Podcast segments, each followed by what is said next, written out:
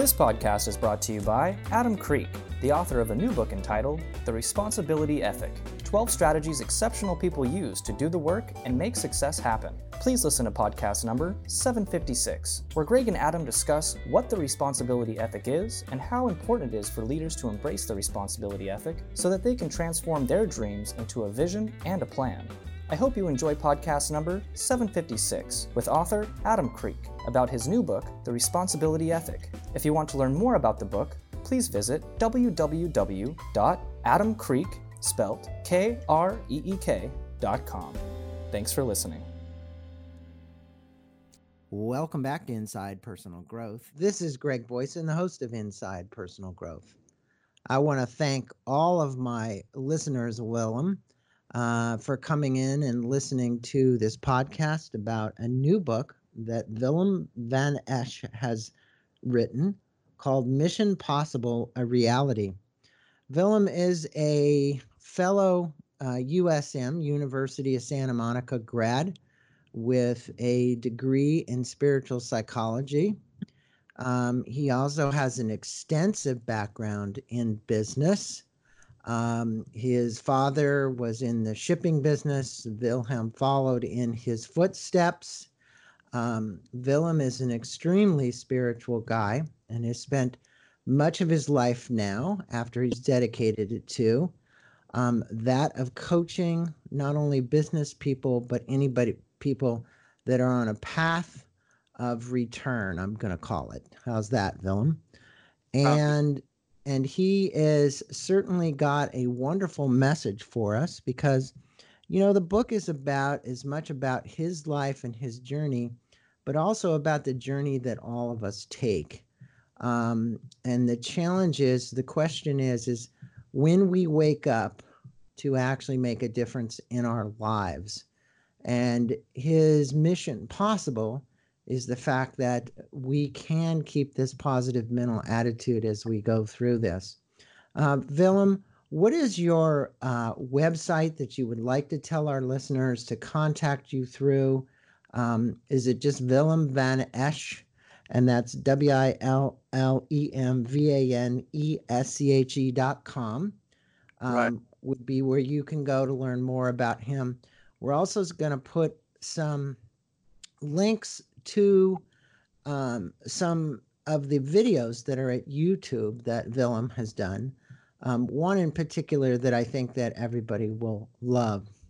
Well, Willem, I think where I'd like to start this interview with you is really it's probably and to inform the listeners because again they don't have a background with spiritual psychology and your journey as a successful businessman to really own, to losing almost everything. You know, um, you've had health challenges, um, you've lost it all, you've come back again. Give them a little bit of a of a sprinkling of really who you are, your background, your family background with your dad. Um, and that will set the stage for the balance and remaining of my questions that I have for you. Okay, um, thank you, uh, Greg. I will uh, say something about my life in a in a nutshell. You know, I come from an entrepreneur's family, and uh, I wanted to prove myself so badly. But I also come from a dysfunctional family, so I left. The, I left for the United States in the '80s. I, I started a new life. That was the best move I ever made. I'm, I'm, I'm left for California, so I could be my own person. Um, I wanted to break the family patterns that were are running in my family, and I am the, the pattern breaker. So what I did is I had to go far away, and uh, you know start all over again from scratch. I did that. I went to Los Angeles. And I started a business, scratch after I worked for a few big companies uh, that's all written in the book as well. And then I, uh, I also uh, I got divorced, and I thought, well, I can stay, hang out in bars and do nothing, or I can do something substantial with my time, uh, with my time, my leisure time in the weekends and during the evenings. And so I started study spiritual psychology, and I wanted to uh, to say that I had the courage to emigrate to another continent because I started to meditate in uh, Europe. And uh, that meditation uh, opened me up. That's why I came to the realization if I don't do anything, I will be, I will not be a pattern breaker, but a pattern follower. And I would literally step into the footsteps of my father, my dad, by being, uh, you know, because he was an alcoholic. So I turned it all around by moving to the United States, to California, because I always dreamt to be in the United States since I was a kid. And I had a photo of the Statue of Liberty in my, in my when I was an adolescent. Adolescent, I had uh, cowboy boots. Those were all symbols for me for the freedom at that time.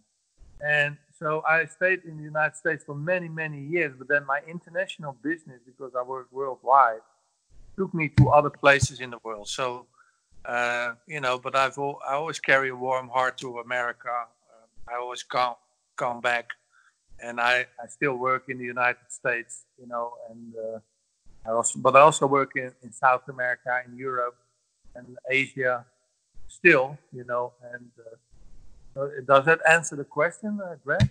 Yes, you did a great job of that, Willem. And, and you know, you state in the introduction of your book that after many years, it dawned on you that the Holy Grail is within us. Um, how do you propose that people that are listening to this podcast now and listening to you find this Holy Grail? I mean, there's so many different paths that we can take spiritually um, toward it doesn't matter if it's Buddhism or we were talking about Paramahansa Yogananda before we came on here. There's many different paths people can take, but finding the Holy Grail is something that everybody can do. How do you advise people in finding that Holy Grail? Okay, uh, find the silence inside of you. That's the only way. But when you do that, in my humble experience, is that when you have a uh, when you have a teaching such as uh, Yogananda or Buddhism, it doesn't matter what the teaching is. But, and, and if you have a, a, technique to meditate and do yoga, for example, those are proven techniques, then you can find the silence inside. And only my humble experience, and I, I think that Greg will confirm that for me, is that the only way to, to find the, the rail inside of you is by going into the silence every day Yes, it certainly helps when you have a regular practice of meditation, even if it's as Willem, you know, maybe 10 to 15 minutes. But a time for contemplation, you know, is so important and an opportunity to take care of our bodies. And you're somebody who recognizes that. And we're going to have some questions around that. But meditation is one of those things that helps to get you focused, it helps your breathing I think many of us forget just the breath is so important. Just before we came on this podcast, you and I together both took a really large breath in and out uh, to center ourselves. You know, in your chapter on how I made 8 billion, you mentioned that we're all in the room. You were in the room with Dalai Lama, and he said that in he said that we were all 8 billion people. You go on to state that you see a pattern in people where they settle for less happiness, joy, and success only because they've unwanted and heavy obligations in order to survive. That we need to think beyond our nose, as your dad used to say. That was uh-huh. one of your father's sayings. How would you help our listeners think beyond their noses and what is it that uh, the Dalai Lama actually means when we were all 8 billion people? Yes, the the thinking beyond your nose, as my father said, is my father encouraged me to study and to to orient myself what's what's available in, in life, and in the in the spiritual context, I'll say, you know, when we are our little scholar and find the best way to go into our silence, um, then we, we, we find the grail inside of us and also we find unity where the Dalai Lama meant uh, when we are all 8 billion, he said 7, but you know, we're almost at, at 8 now. When we can embrace all 8 mil- billion people with unconditional loving, you know, and we can aim for that, then then we see that we are not we are not uh, just an individual. We're not. That's what the Dalai Lama meant with that. And and of course, I love the Dalai Lama because he's such a great uh, example uh, for us. And I always weep almost when I see him. You know, when I see an interview, when I was in the room with him, I was weeping. You know, because I was so in awe of his love. Really, that's that's what I wanted to share now. Well, I've been to many of Dalai Lama's um, events, and I will have to say that it is quite an experience to be in the room of uh, like minded people with consciousness. It's the same thing with meditating with people, um, like with SRF when I go in there. You can feel the energy, you know, Mhm. and Yeah. you've you've had this um, Oh, you called it the heavy obligation. I mean, look, being brought up by the father that you were brought up with, being instilled with those values, there was a gift that he gave to you, and there was also a curse that he gave to you. Um, what did you do to uh, take the gift and release the curse? Because everybody out there walking has had people that have had that effect on them, whether it's their parents, a, an employer, the boss, um, somebody has had both this blessing and curse uh, reality. Yes, I what I what I, I my father gave me a good work ethic and a good business ethic that uh, you know your word is your bond. Those things I my word is my bond. Those things are, are great values. And I think I have a great working ethic, you know. But I changed that to my own uh, needs where uh, I, I cannot overstretch it. You know, some people they work uh, you know, 100 hours a week, whatever they do, and uh, they get overwhelmed with that. And then the, the, the deteriorate their health and quality of life, you know, all levels. And, and of course, uh, that's how, that's how it cannot be. My, my, and, and I also learned to do what, what I love. It sounds like a cliche, but uh, it is true. The cliche is true that uh, if we can do more of what we what we love, even when we have to raise a family, many obligations.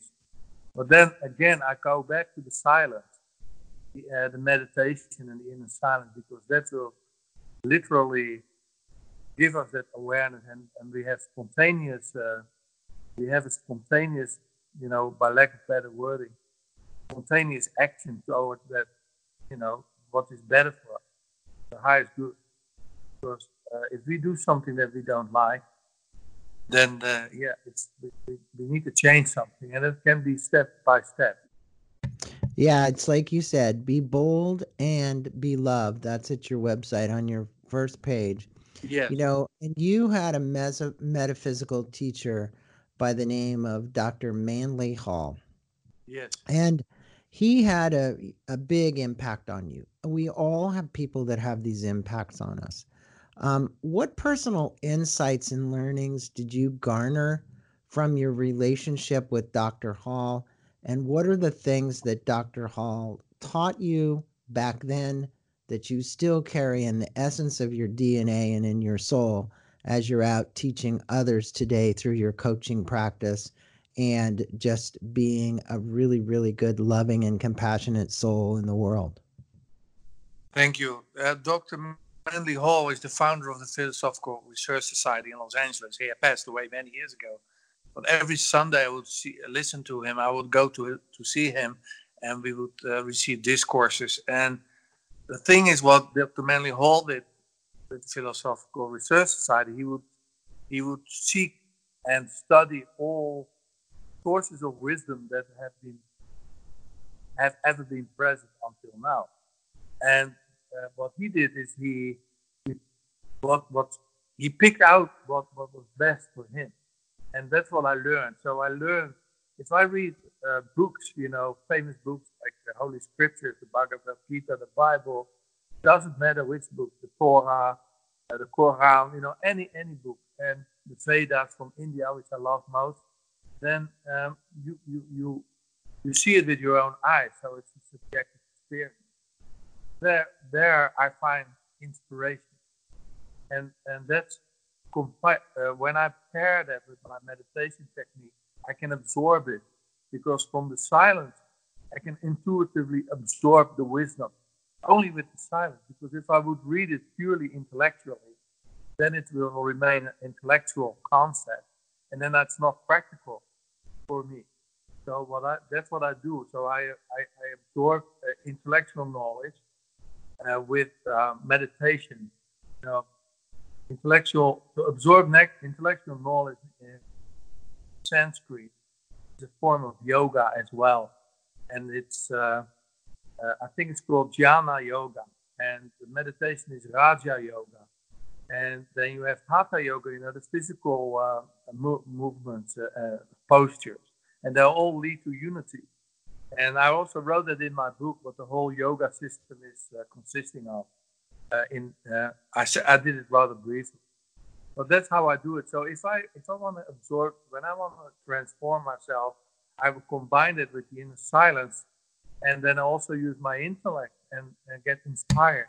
And that will also be like uh, metaphysically uh, transformed into uh, inner wisdom. Yeah, it's a wonderful way to approach uh, learning, especially deep spiritual practices. And I think um, uh, George Leonard, uh, who used to be, he was on this show, and I was had the opportunity to meet him. Um, and he was one of the founders of Esalen, and he's also a, a founder of a thing called uh, integrative transformative practice. And mm-hmm. I think when you blend the practices together, what you find is there's an ability to assimilate this at a cellular level, right? In other words, yeah. you can take it in. And I think that's what you're talking about here is this ability to take it into the essence of your being, into your soul. You know, and from an early age, you were affected by all the suffering you saw on earth. Uh, you were a very sensitive young man. And I'd like for you to tell your story about the Soviet Union because you used to travel from Los Angeles to the Soviet Union and you had some contracts over there and you saw this contrast between the free world and a world that was not so free. And when you were traveling, uh, you it was interesting how you put this. Uh, you got this concept to take aluminum foil on your solar plexus to avoid absorbing the negative energies from the people in the areas where the consciousness was very restricted. And I'd like for you to comment on that because, you know, I found it interesting, but also I found that, you know, it you go to different areas in the world and the consciousness of the beings in those places, you can actually feel the essence of it if you're in tune. Um, if you're not in tune, you probably don't. But mm-hmm. you don't even have to go that far. You can just go across the United States and go to a different city. Yes. And you'll actually feel the consciousness of that particular area. Um, if you would speak about those trips you used to make and how your your interplay between uh, having to deal with these two worlds, Los Angeles, which has got a pretty elevated consciousness, to moving to someplace like Moscow. Yeah, I, I was commuting every month to Moscow and Siberia, and this was just after Perestroika, you know, when the Soviet Union fell. So I wrote in my book, you know, you they were still uh, tearing down the Lenin statues, and uh, you know the, the country was in shock, and uh, they still didn't get over it, I think, and uh, a lot of people because of this dictatorship, you know, from 1917 until I think it was 1989, and so just briefly after that, I would go there every month, and we had some contracts to uh, restore the oil fields and you know, because they were polluting the earth, and uh, we would stop that, and because their negligence of uh, maintenance. So I would go there, and you could feel that your your you know your life was only worth ten dollars when you were in the streets of Moscow or Siberia. It was very dangerous. I had a life. I had a safe. How do you call it? A bodyguard. All written in the book with all the details. But I would be so upset, and then I would go back to California, and my teachers would say, okay, Willem, just to improvise a little bit, just put aluminum foil on your solar plexus. Because in, on the solar plexus, it's where everything comes in. So now I have a better way to, protect myself every day, but it, it works. You know, it does work.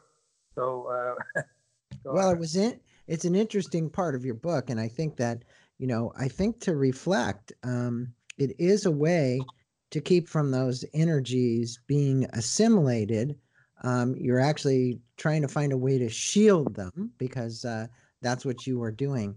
And yeah. and I will a note to my listeners: this part of the book here is is particularly interesting. Now, you spoke earlier about your father and him being your beacon and your mentor. Um, he was successful in business, uh, but then he had this drinking problem. So there were two sides to him. Um, what lessons did you learn from him, and what have you augmented to lead a more balanced and harmonious life, pretty much unlike the one that your father was leading? Yes, my father wanted to become a surgeon. He wanted to become a medical doctor and a surgeon. And his father, that was just after World War II here in Europe, and, and his father said, No, we are not uh, nobles. Uh, we are not kind of family where you can go to university. You have to work in the port. You have to work for me, and you have to work during night shifts. And because we're not a wealthy family, uh, so you uh, you cannot go to school uh, to study uh, medicine.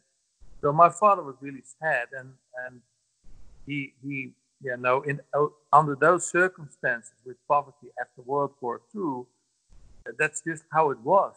So he followed his father and he had to work for his father. Then he started his own business, but it was suffering for him because the, my father was a bril- brilliant man. And but because he was so desperate and he was doing things that he really deep in his heart didn't like to do, he started drinking. And he overdid that and, and became an alcoholic. And, uh, and I saw him suffering his whole life. He only became 66 years old because of the drinking. And I saw him suffering my whole life. And actually, my father was my first coaching client, I always say. Because I helped him a lot with his business. Uh, after, you know, when he was, uh, he lost a monopoly in business. And I had to help him because he wasn't flexible because of his drinking. And so, actually, my father was my first coaching client. And it was just out of my heart, out of my calling, to do that for the love of my father because uh, you know he, he passed away, but I I loved him. Uh, I still love him. Uh, you know. Yeah, it was a it's a really good part of the book because many people can relate, and I think that drinking, um, in all cases, has the ability to retard one's. When I say retard, it pushes it back one's ability to expand their consciousness to move beyond because what happens is they get um, uh, addicted uh, to this drug, mm-hmm. and it has a huge impact on the growth of their consciousness and their ability. It also um, affects one's abilities in their, um, I'm going to say, uh, their self esteem, because many people that are drinking are drowning out something that hurts an awful yeah. lot. Yeah. And so self esteem is something that's hard to grow. Yeah. Now, one thing that does grow self esteem, and I see this happen all the time with young kids, and it happened with you, is your love of music. And you especially speak about Frank Zappa and your painful journey through your divorce with your wife, who your wife was a lead singer in, in some bands. Uh, she was quite well known. How has this love of music, and there's a video up there at YouTube of you playing with all these guys, and I'll have to say, you look the happiest when you're playing those drums and banging on the drums. Uh, allowed you to find your spiritual self. How have you found your spiritual self through your love of music? Well, you know, I, I was uh, I was a, I'm a late bloomer. I started uh, playing music as a drummer and percussion player in my twenties, and uh, you know my mid twenties, and and so I but that was a dream come true, because I always thought and when I was young, I want I want to be a musician, and I became a musician. Um, and uh, uh, it's a hobby, but I play in bands. And when I don't play, and I'm not, I'm looking for a band right now here in Europe, create a creative band. because I miss it. I don't have a band. So I was in Los Angeles in 2010 and 2009, and I had a band there. We had a band, and we were playing every week. And so, yeah, the, uh, you know, to realize my dreams, I can say that up till today, I have realized all my dreams. And music is my big, one of my biggest fulfillment that I can do to play and listen. I, you know, I'm always involved with music, and yeah, that is that's a big passion. And and music is powerful, you know, for our soul and for our heart, of course. So yeah, it's a beautiful.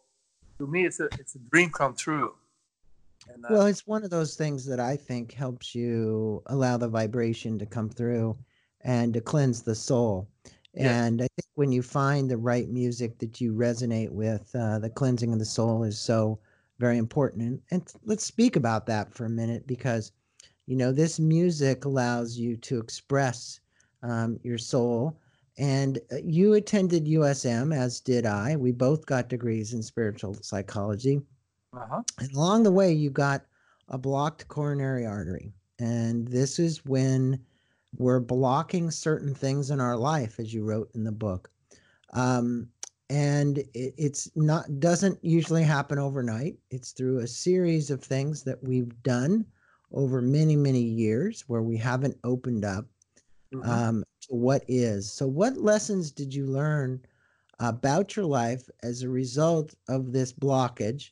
What would you tell listeners out there that they can do from a heart center to actually continue to keep the flow moving um, and not create these blockages mentally, physically, emotionally? Because you talk about this in the book the physical, emotional, mental, and spiritual fitness. Well, yes. one of those is this emotional fitness. That emotion, that unemotional ability actually helps to block those arteries. Yes. Yes, I, I must say that what I discovered on a on a in a deep on a deeper level is that I was not giving enough love to myself. I was not giving enough love to others, and I was not receiving enough love. I was compromising that, and because I thought that was the way to be on earth, and that is an illusion, of course, and that's a big mistake because I thought I have to be, you know, a tough guy and all that. So I was with, withholding a lot of love and, you know, receiving, sending, and giving it to myself. I wasn't doing that enough. And that's why my, my coronary artery was blocked, blocked, clogged, you know, and that's, I discovered that. And so I discovered that myself. And as soon as I discovered that, I knew what I needed to do. So I changed my whole life. You know, I, I, I changed my whole life because of that. It was a big transformation. And I, I, I, I only started to do what I really love to do. And so I sold my company, I got divorced again. And, you know, I, I needed to choose a path, the path, the complete path without any compromise so that this wouldn't happen anymore. And then, of course, my life was blooming in a different way. And, uh, you know, the love essence of a butterfly, right? Very different than being a caterpillar, right? And, but I feel it's a it's a it's it's a perpetual transformation I'm going through because I see it's never ending. You know, this transformation of loving growth that we can uh, realize. Uh, uh, for me, it's never ending. I'm never done. It's a lovely journey for me. Well, I'm happy that you were able to have that epiphany about that and that um, you looked at that in a new light such that you could actually change your whole who whoever Willem was, right? It's like a complete transformation. And you quote a philosopher, Immanuel Kant, uh, enlightenment is humans' emergence from his or her self imposed image.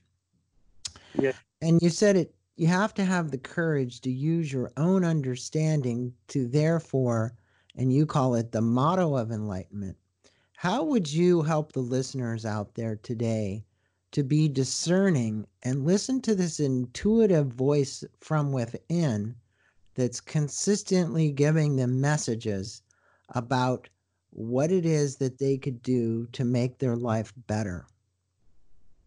Yes, well, you know, we're all diamonds in the raw, and when we polish the diamond in the raw, we start to shine, and and then you discover who you really are, because uh, in in uh, you know on the e- e- on the ego level, we are all uh, creating illusions, you know, of who we are, and but we are something much bigger that I'm discovering, and and then we are not the self-imposed, uh, you know identity that we you know we think that we are is, is falling away step by step.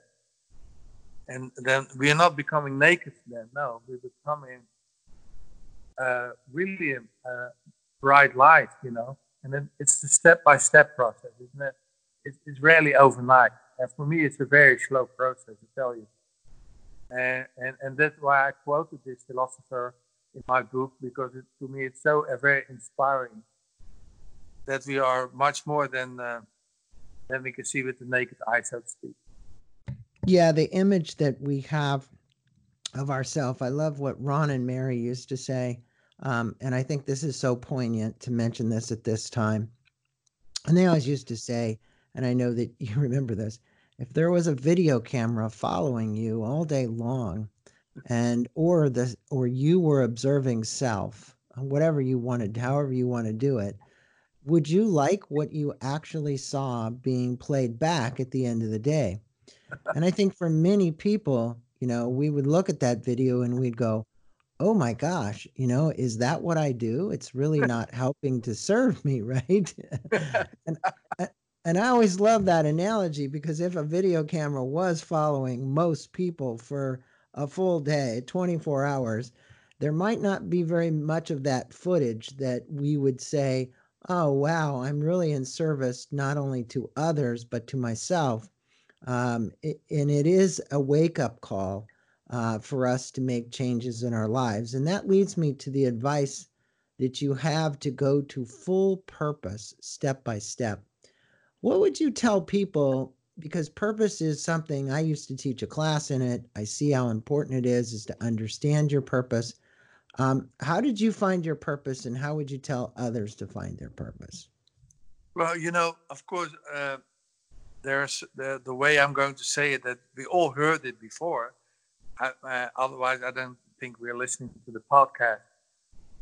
we didn't get that far usually, um, but it is really true what Shakespeare said. You know, to thine own self be true, and, and that's that's just what it is. It's not something that it's original. What I'm saying it's something that William Shakespeare said 500 something years ago, and you know, almost 500 years ago, and and those things are universal. This timeless. You know, when you are true to yourself, that means to your heart. I think then we can really grow. Uh, you know, um, with love. You know, I have all these exercises that I learn daily, daily exercises of being grateful for everything, including the things that I usually took for granted. And what I learned in with adversity that I, the adversity that I had in my life is not, not to take anything for granted. And all the beautiful things or the little miracles that happen all day. There could be uh, drinking a cup of coffee, you know, uh, anything. Um, and, and the more grateful I am, the more beauty I see around me. And that is love, you know, and that is not that I'm I, am not a saint, you know, like that. I'm not a perfect being, but I'm, I'm I see that I'm waking up, and I want to share that with other people in my book too, uh, and that that it's possible. And and for me, it's more possible than I ever dreamt. And and that's that's for everyone the same. We're all the same in that. We all have the same opportunities in that level on that level. And as, as, as long as we are loyal to ourselves and to our soul, that what Ron and Mary Hulnick write in their book, Loyalty to Soul. Uh, I love that title.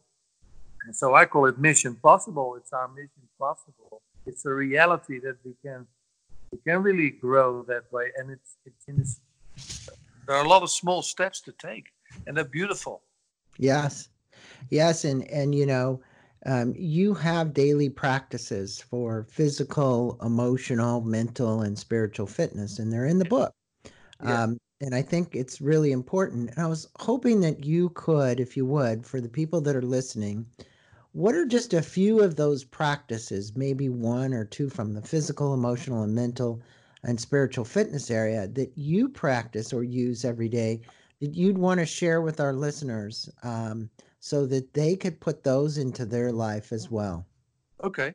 Yeah, the, on the physical level, it means that we take care of ourselves, of course, and also we, we stay fit enough. But it also takes care of personal hygiene, you know, and, and fitness, where we we take uh, at least uh, a walk around the block, you know, and do some uh, yoga stretching. You know, that's the minimum.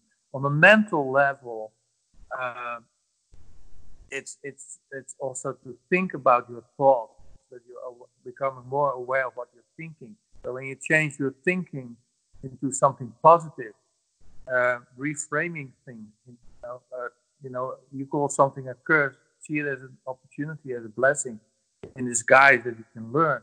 And and the daily gratitude that I have, I think it's mental. Then on a on the emotional level, the same thing. It's it's a path of growing up where we we, we don't we, we we look at emotional things as as something grow up for. Um, you know, we can be childish and throw a temper tantrum, but that that uh, as we know, doesn't bring us far. Yeah, it brought us far maybe as a child, but it, it's counter um, effective. And so I just want to be brief for the time sake. And then, of course, uh, you know, th- there's so much we can do with emotions. We can reform them, reshape them. As, as soon as we become more aware of those, then then we start to see how we can change, mold those emotions into something positive in something, you know, when it's a negative emotion. So we don't, we don't, we're not on a roller coaster all the time. Get more, get more equanimity, and that will also be possible with meditation, which is spiritual. And we go into the daily silence. We, we take care of all those things: physical, mental, emotional, spiritual. The spiritual will also serve the other. Um, and to me, that is uh, spiritual is such a, lo- a loaded word. But if you just go into the silence simply and you have good meditation practice, there's, there are many available. Then uh, I always say do a proven meditation technique straight from the source, not something that's derived from a book. No, you, you know, when you can read it, when you can learn meditation from the masters and, and their teachers, then uh, you, you know, you don't waste time meditating because you can you can waste time meditating too. I, I don't want the listeners to. Uh, I don't want to encourage the listeners here to do that. Do something that's substantial, and that will you will see the difference. You will uh, notice what's going on uh, with your consciousness. It's growing, and and everything is growing then. So that's the real basis of everything, I think. Meditation. Well, you've definitely throughout this book told your story and then weaved in practices that you're you're currently using, no matter where you learned them, whether it was USM. And it's always um, just a blessing to hear somebody else's story and where they're coming from. And I think for our listeners, um, whether you pick this book up for um, actually understanding more about Willem's story, uh, the pains and the pleasures, or you pick the book up for the physical, emotional, mental, and spiritual fitness practices. The reality is is that your story and Willem's story have much in common, and, and the key is is the learnings we can have from one another by sharing our stories. And I think that's what Willem does uh, wonderfully in the book is share his story, and at the same time uh, teach you about how to change your story the way he changed his story. Um, Willem, I want to thank you for being on Inside Personal Growth, sharing some of your insights and wisdom uh, with our listeners today.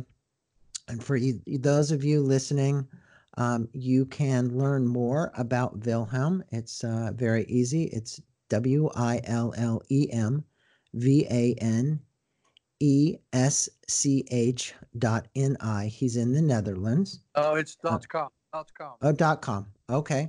Well, you can get there at dot .com as well, or you can get there there. Uh, also, you'll find out information about this book that we've just done there. Um, he has a blog in English and in Dutch for any of the people that are listening from there as well.